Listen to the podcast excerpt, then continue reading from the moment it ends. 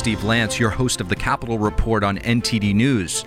If you have not done so yet, please hit that subscribe button to stay up to date with all of the latest news coming out of the nation's capital and beyond. A sixth bus carrying illegal immigrants detained at the southern border left Texas and arrived in Washington, D.C. late on Sunday. In a statement, Texas Governor Greg Abbott had confirmed the bus was en route to the nation's capital. Abbott says it must be done this way due to what he describes as the Biden administration's mismanagement of illegal immigrants pouring in from Mexico. The mayor of border city McAllen, Texas, is imploring President Biden not to end Title 42. In a letter to the president, Mayor Javier Villalobos says that although his border city's community is giving, well prepared, and proactive, no amount of preparation will allow the government to respond to the anticipated surge of illegal immigrants once Title 42 is lifted. The Biden administration reacted to Abbott's busing of illegal immigrants, calling it a publicity stunt. Title 42 is effective until May 23rd, after which the number of illegal immigrants released into the U.S. is expected to double. Border Patrol detained a record number of illegal immigrants at the southern border last month. That number included 23 people on the U.S. terrorist watch list. The Department of Homeland Security, or DHS, counted over 221,000 illegal immigrants attempting to cross into the United States from Mexico.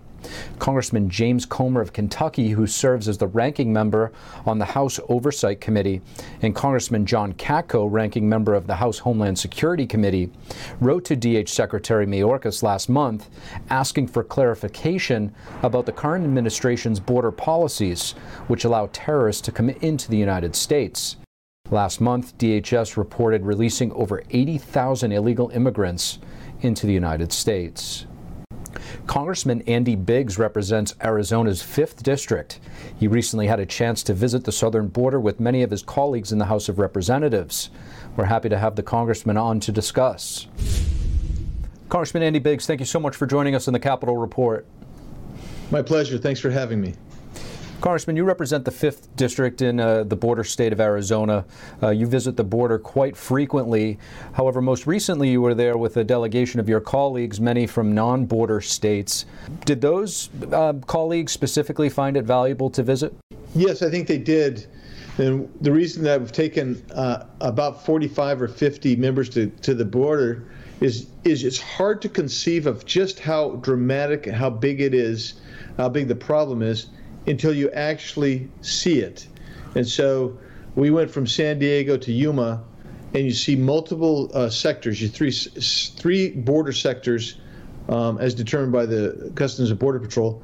And I'll just tell you, um, it is amazing. They come away, their eyes are wide open. They understand more than ever uh, the ramifications of continuing to have a, an open border, and they're resolved to make changes and to evangelize, if you will, uh, around the world, around the country, and, and in Congress uh, of some things that we can do and we must do if we're going to secure the border.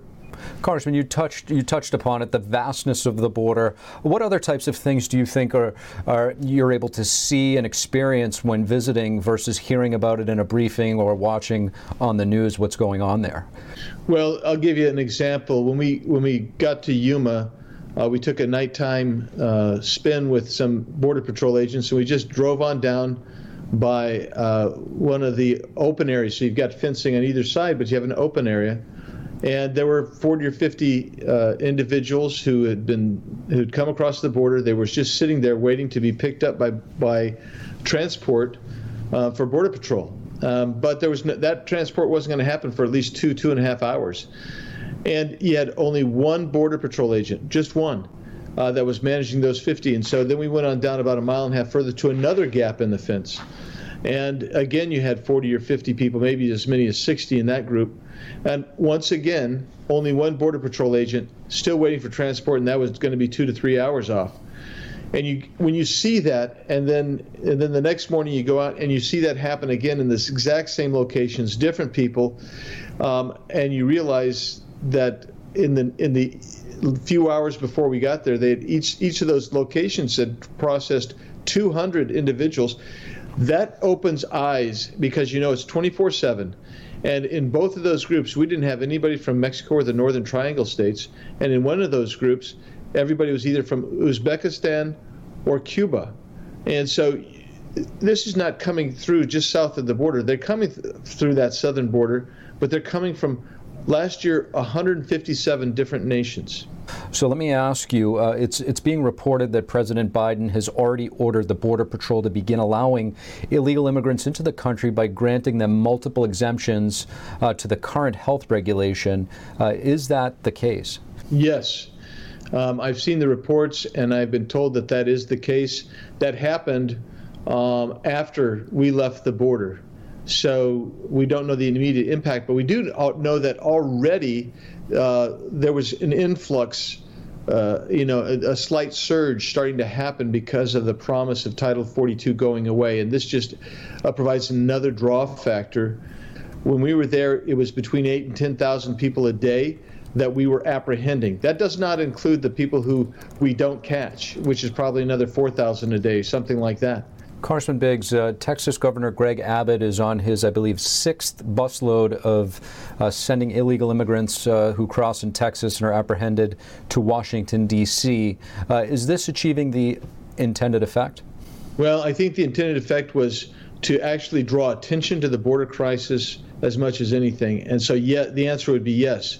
But I'll tell you one other aspect which we've discovered is that they have, uh, when I say they, the administration has actually tried to move people away from uh, those particular areas, whether it's Del Rio, whether it's uh, La Joya, uh, Texas, or or uh, over at McAllen. Uh, they've tried to move them over to other areas away from the Texas border, and if that's the case, then other states are going to be inundated. you're going to be squeezing the balloon their way. But I do think what Greg Abbott's doing, Governor Abbott's doing, is is so important because he's showing two things. Number one, that the states do have the can make a difference on this border on this border crisis issue. They have to. And the second thing is he is drawing attention internationally to the absurdity of the Biden uh, administration. And I personally believe that's why they've uh, gone ahead and uh, they're, they're resentful of Texas. And so they've gone ahead and, as you say, They've uh, started granting exemptions to Title 42 uh, exclusions from our country.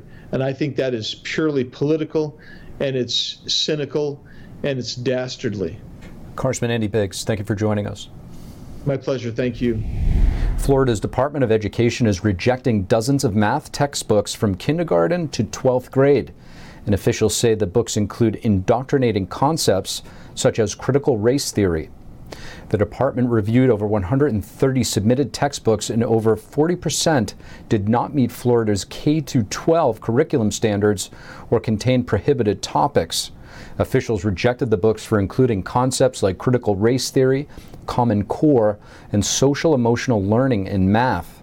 About 71% of those books rejected were for kindergarten through fifth grade. One of what some might consider a silver lining coming out of the lockdowns and remote learning for children was that it opened the door and shed light on what was being taught in the classrooms.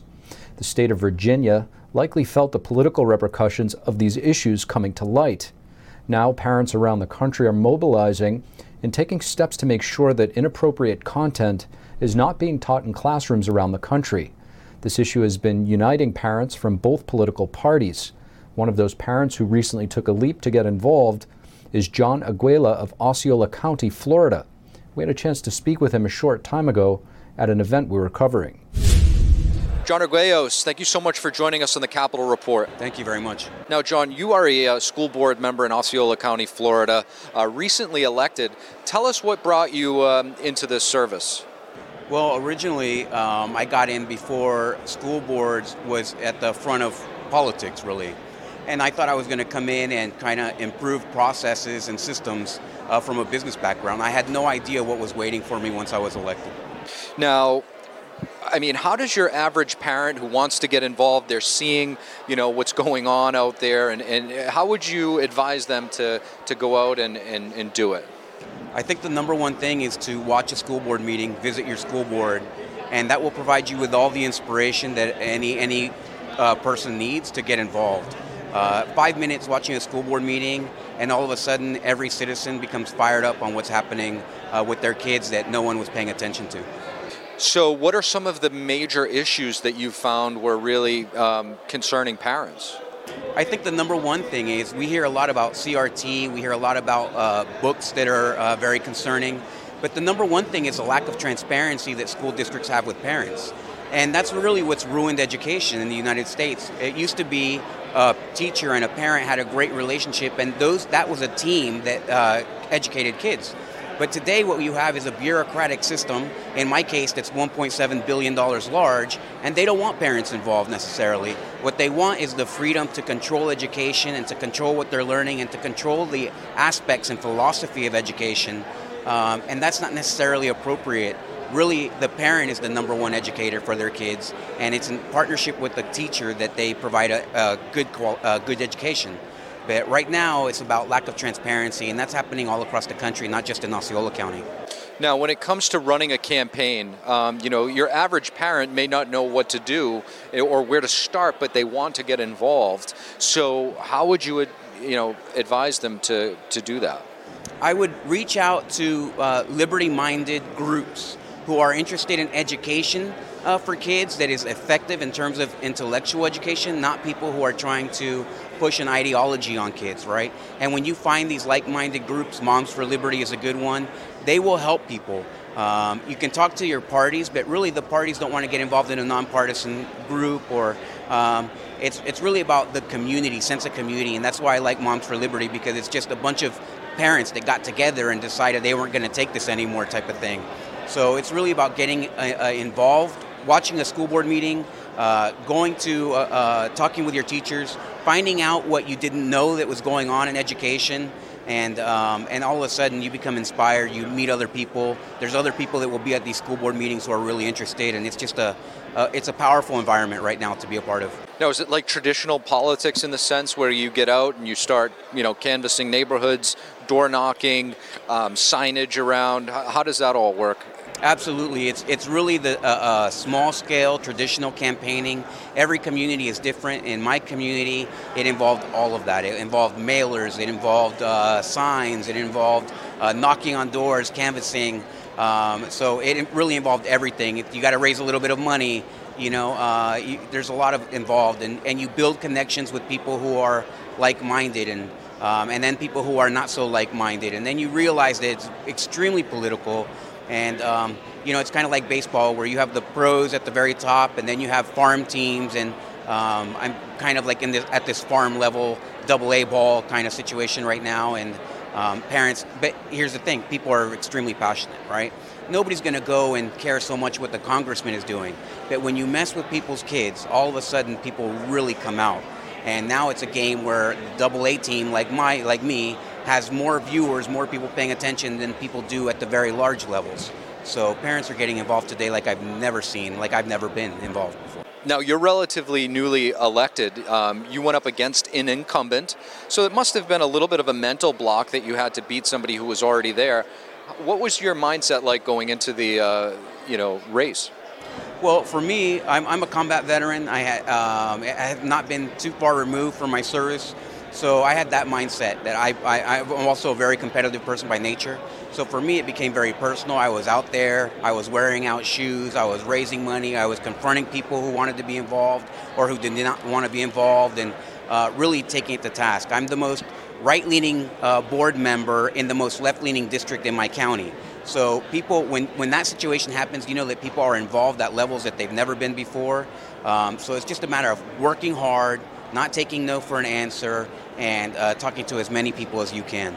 John Arguello, thank you. Absolutely. Thank you very much. I just want to thank everybody for listening to this episode. If you enjoy our content, please leave us a rating and a review, as it really goes a long way in helping us spread the truth. Until next time, I'm your host, Steve Lance at NTD, and we'll see you soon.